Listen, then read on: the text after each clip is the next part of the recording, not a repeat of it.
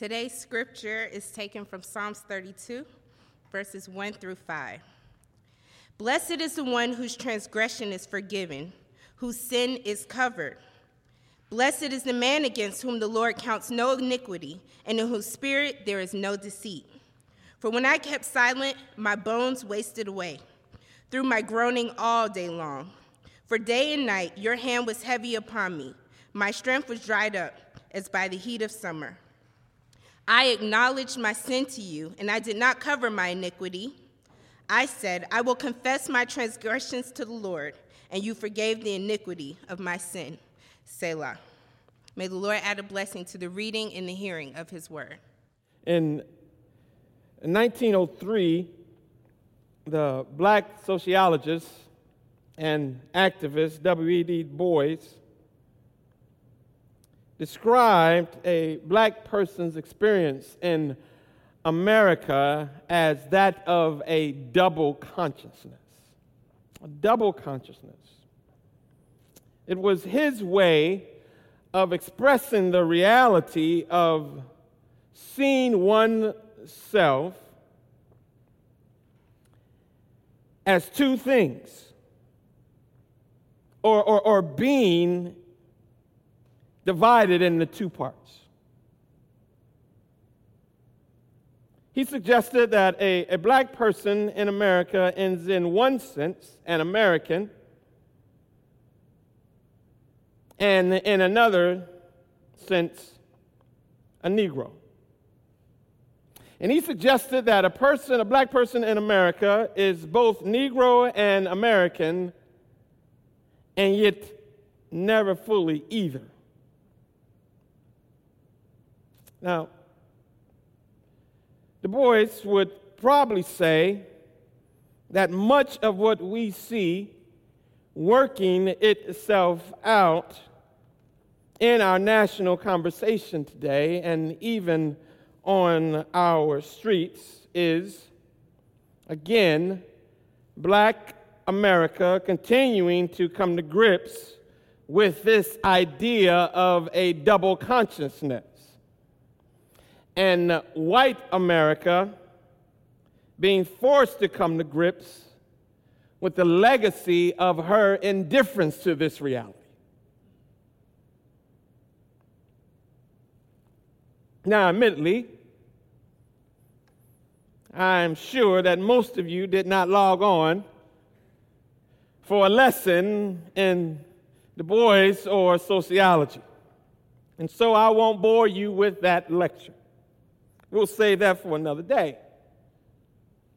Even though I can hear some of you out there saying amen, and others you saying, preach, pastor, preach. I do, however, want to suggest to you this morning that Christians live in somewhat of a double consciousness. We live in this world with this double consciousness as well. The Christian in this world struggles with two identities, both of which rightly defines him or her, but neither fully defines him or her in this world. For we have two identities that are at war to become the chief drive of our hearts. We identify and struggle with being both saint and a sinner.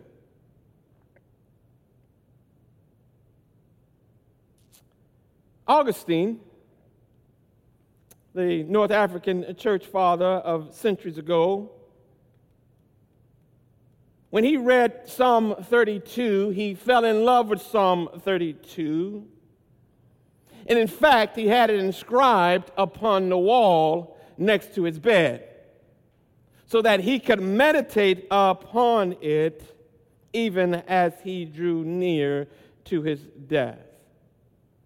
Augustine suggested that in all of us, there are two competing desires all the time, desires to be both saint and desire to be a sinner. The Apostle Paul understood this well as also. In Galatians chapter 5 and verse 17, Paul writes, For desires of the flesh are against the spirit, and desires of the spirit are against the flesh. For these are opposed to each other to keep us from doing the things we you want to do. My beloved, if we are honest this morning, and I believe we should be, the, the double consciousness of living as saint and sinner is an everyday reality. Just as soon as we believe we have a grasp of our sainthood, the sinner in us rises up, and we are left torn frustrated, and confused. And yet, it's important to understand that this duality, this double consciousness, is not lost on our Heavenly Father. God knows better than we do who we are. In fact, God's desire is for us to know Him better because in knowing God better, we become better at knowing ourselves. And we know ourselves then as sinners struggling to be saints or as saints struggling with being sinners. Knowing that this morning, God says, Fear not. Fear not. I know your struggle. I've seen it in Abraham, Isaac, and Jacob. I've seen it in Peter, James, and Paul. And of course, I've seen it and heard it in my beloved David.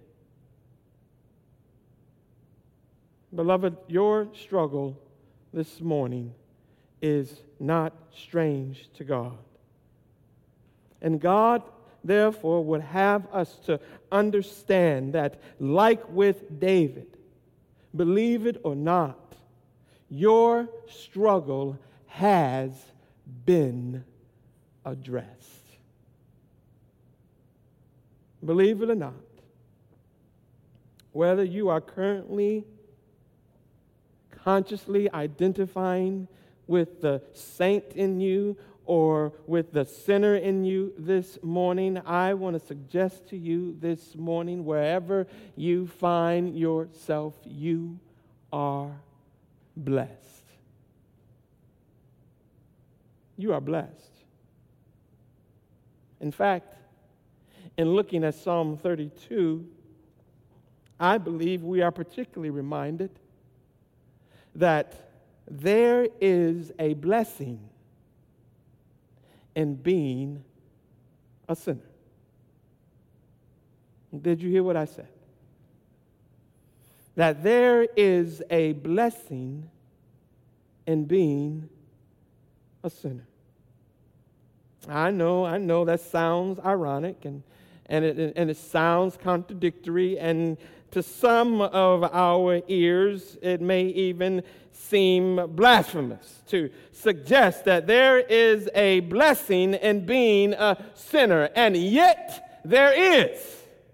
Make no mistake about it.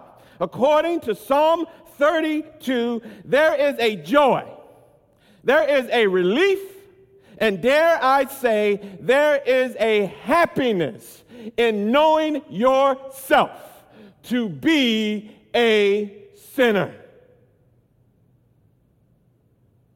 David begins Psalm 32 the same way that Psalm 1 begins with the Hebrew word asher or blessed. Blessed. And like Psalm 1, therefore, Psalm 2, I mean, Psalm 32 is here this beatitude. And you might think of it this way, okay? Psalm 1 is the blessing of being a saint. But Psalm 32 is the blessing of being a sinner. And beloved, David knew, I don't think anybody knew more personally the depths of personal failures as David did. And, and yet at the same time, he also knew the immeasurable mercy and the indescribable grace that comes from trusting and resting in God. In fact, beloved, I would suggest to you this morning that there is a greater blessedness in Psalm 32 than there is in Psalm 1. I would not be alone in this, but I would suggest to you that Psalm 32 is the superior blessing. James Montgomery Boice, the late James Montgomery Boice, put it this way The happiness of the man speaking in Psalm 32 is greater than that of the man in Psalm 1.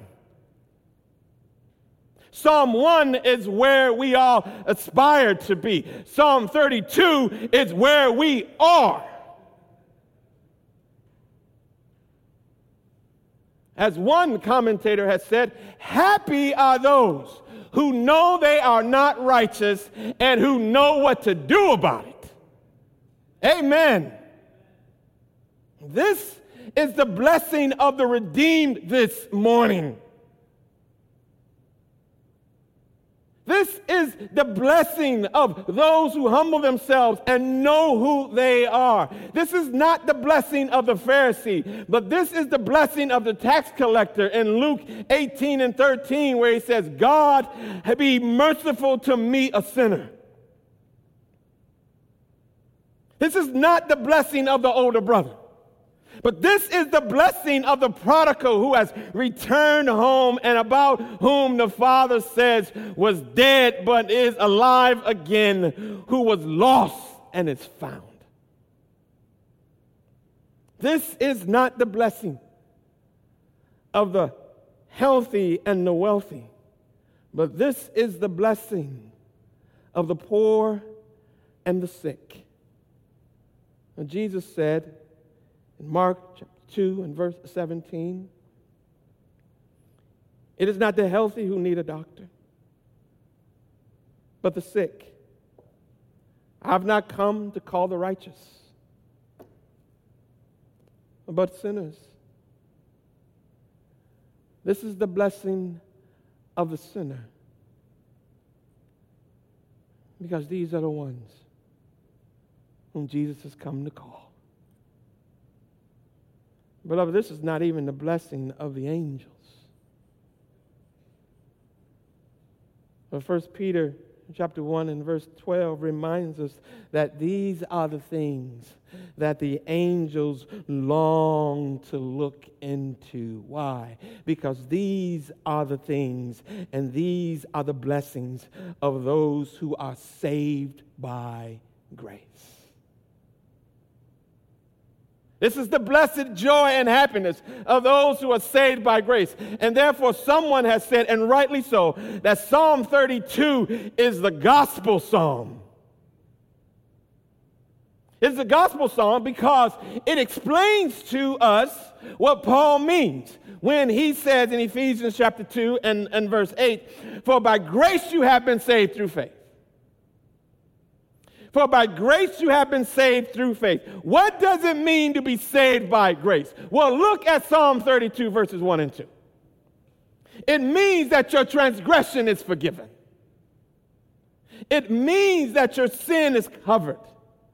It means that your iniquity is no longer held against you.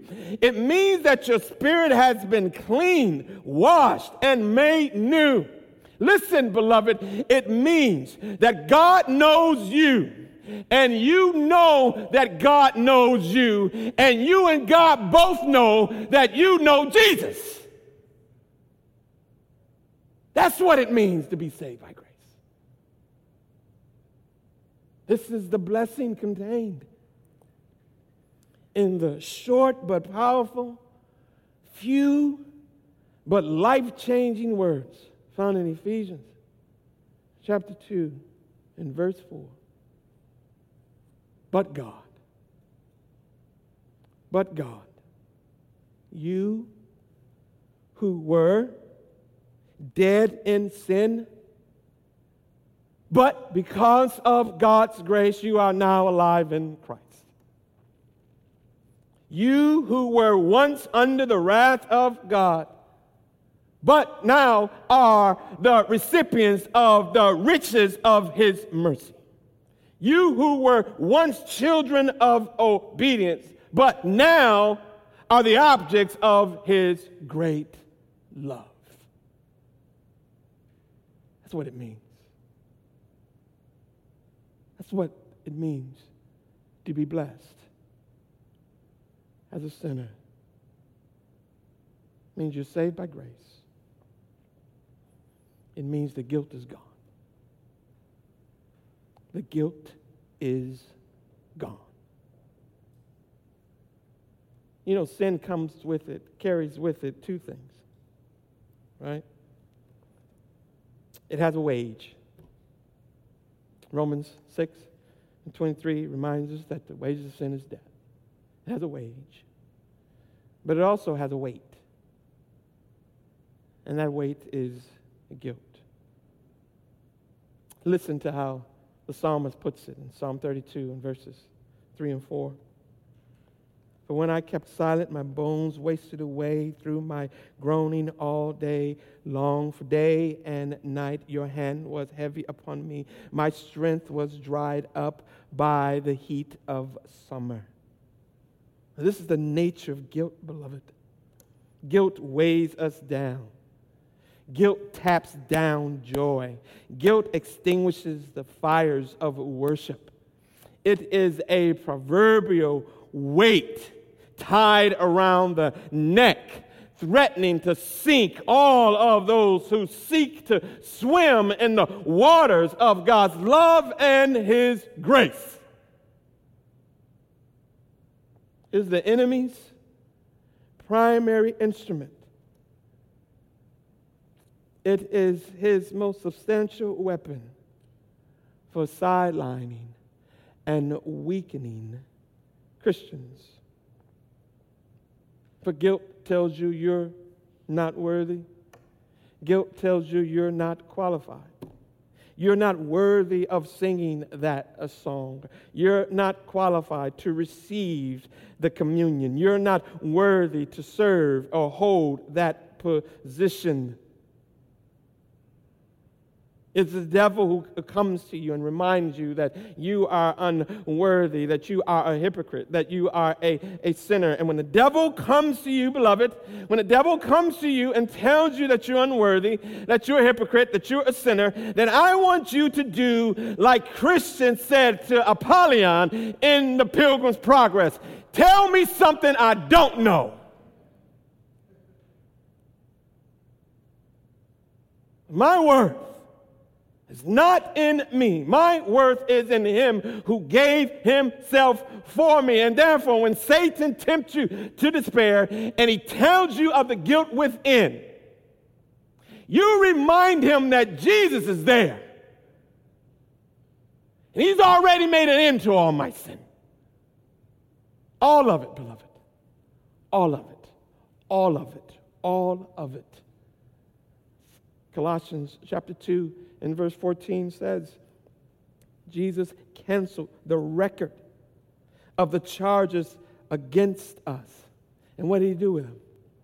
He took them away by nailing, nailing them to the cross. Sin and guilt are great weights. Jesus, beloved, is the greatest weight weightlifter the world has ever known. Ever known. Ever known. Samson in Judges chapter 16 and verse 3, the Bible says that Samson carried the gates of Gaza. now, that may just, just run right past you and you not even think about it. But he carried the gates of Gaza, the gates of the city, which undoubtedly weighed well over a half a ton. And he carried them. The Bible says in John chapter 1, verse 29, that Jesus carried the sin of the world. You tell me who's the strongest. Recently, Hafthor Bjornsson, better known to a lot of you Game of Thrones folks, don't smile, don't tell on yourself as the mountain recently lifted 1,104 pounds. Beloved, that's over half a ton. And you watch him do that and you stand amazed. But then you remember that Jesus lifted your sin and mine, and he carried them to the cross. And you have to ask yourself who's the greatest weightlifter? Who's the strongest man? We sing it, but do we really believe it? My sin, all the bliss Horatio Spafford understood it because even in writing it, he paused and he said, My sin. And he said, Wait a minute. Oh, the bliss of this glorious thought. Before he can even get it down, it was a thought that overwhelmed him because he said, My sin, not in part, but the whole. The whole, beloved they are nailed to the cross, and I bear them no more. It is well with my soul. That's the blessing of being a sinner. The bliss of the glorious thought that your sin, not in part, beloved, not just yesterday, but all of it has been nailed to the cross. And you bear them no more. No more. No more. No more, beloved. You bear them no more. You know, most of the time, when I'm counseling people, who are struggling with their Christian faith, you know what they're struggling with? The guilt their sin. The enemy is swept in. Tie that proverbial weight around their neck.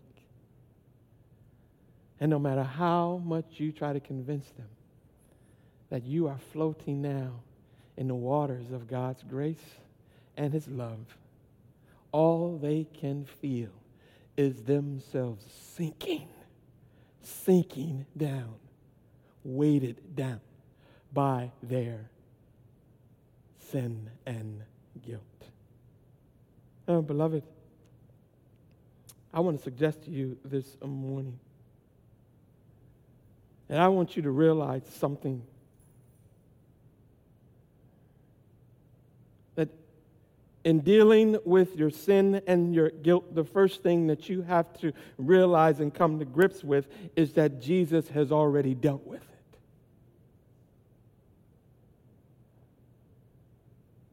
And therefore, when it comes to sin and guilt, you just have to acknowledge and accept. Acknowledge and accept. So I want to give you four, four points here, four practical points, so that you can understand truly the blessedness of being a sinner as the Bible would have us to understand, as God would have us to live this morning, acknowledging and accepting.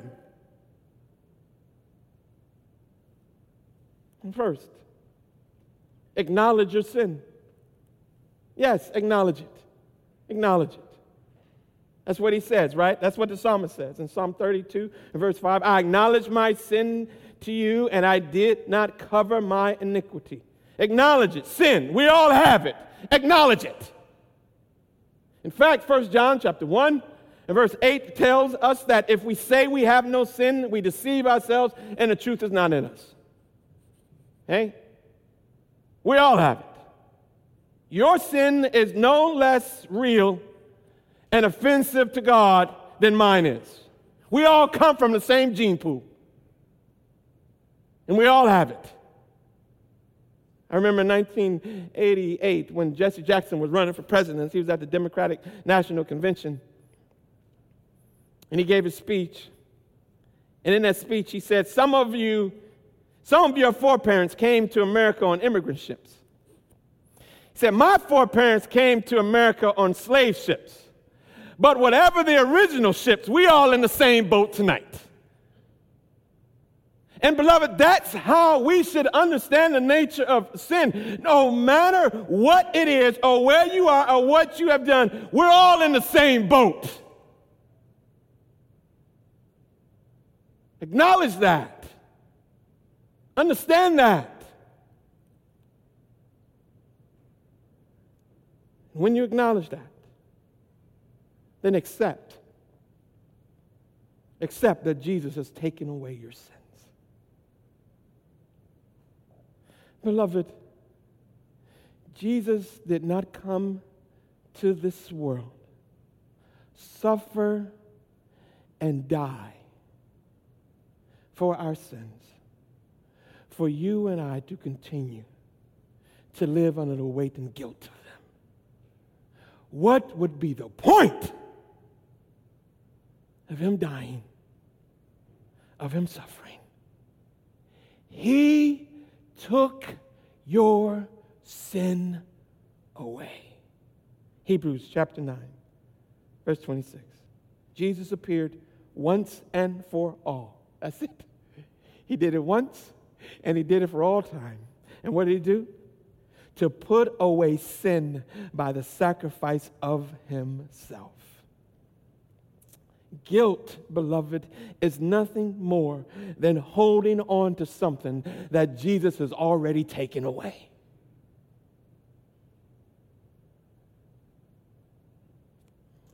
All your sin, all your sin, however bad, heavy it may be, is gone, gone, gone. You name it, you name it, gone. You name the sin, gone. Have you acknowledged it? Then accept the fact that Jesus has taken it away. Gone. Gone. Gone. Acknowledge your sin. Accept that Jesus has taken it away. And then acknowledge that grace is greater. Grace is greater. Romans in chapter 5 and verse 20, the Bible says, Where sin increased, grace increased all the more. Jesus takes our sin and he puts grace in its place. Grace is for sinners. Amazing grace is for amazing sinners. Which one are you this morning? I want to suggest to you that Don't be afraid. Don't let your sin troll you, but rather, when your sin appears big, remember that Jesus is bigger. However great your sin feels, remember that grace is greater.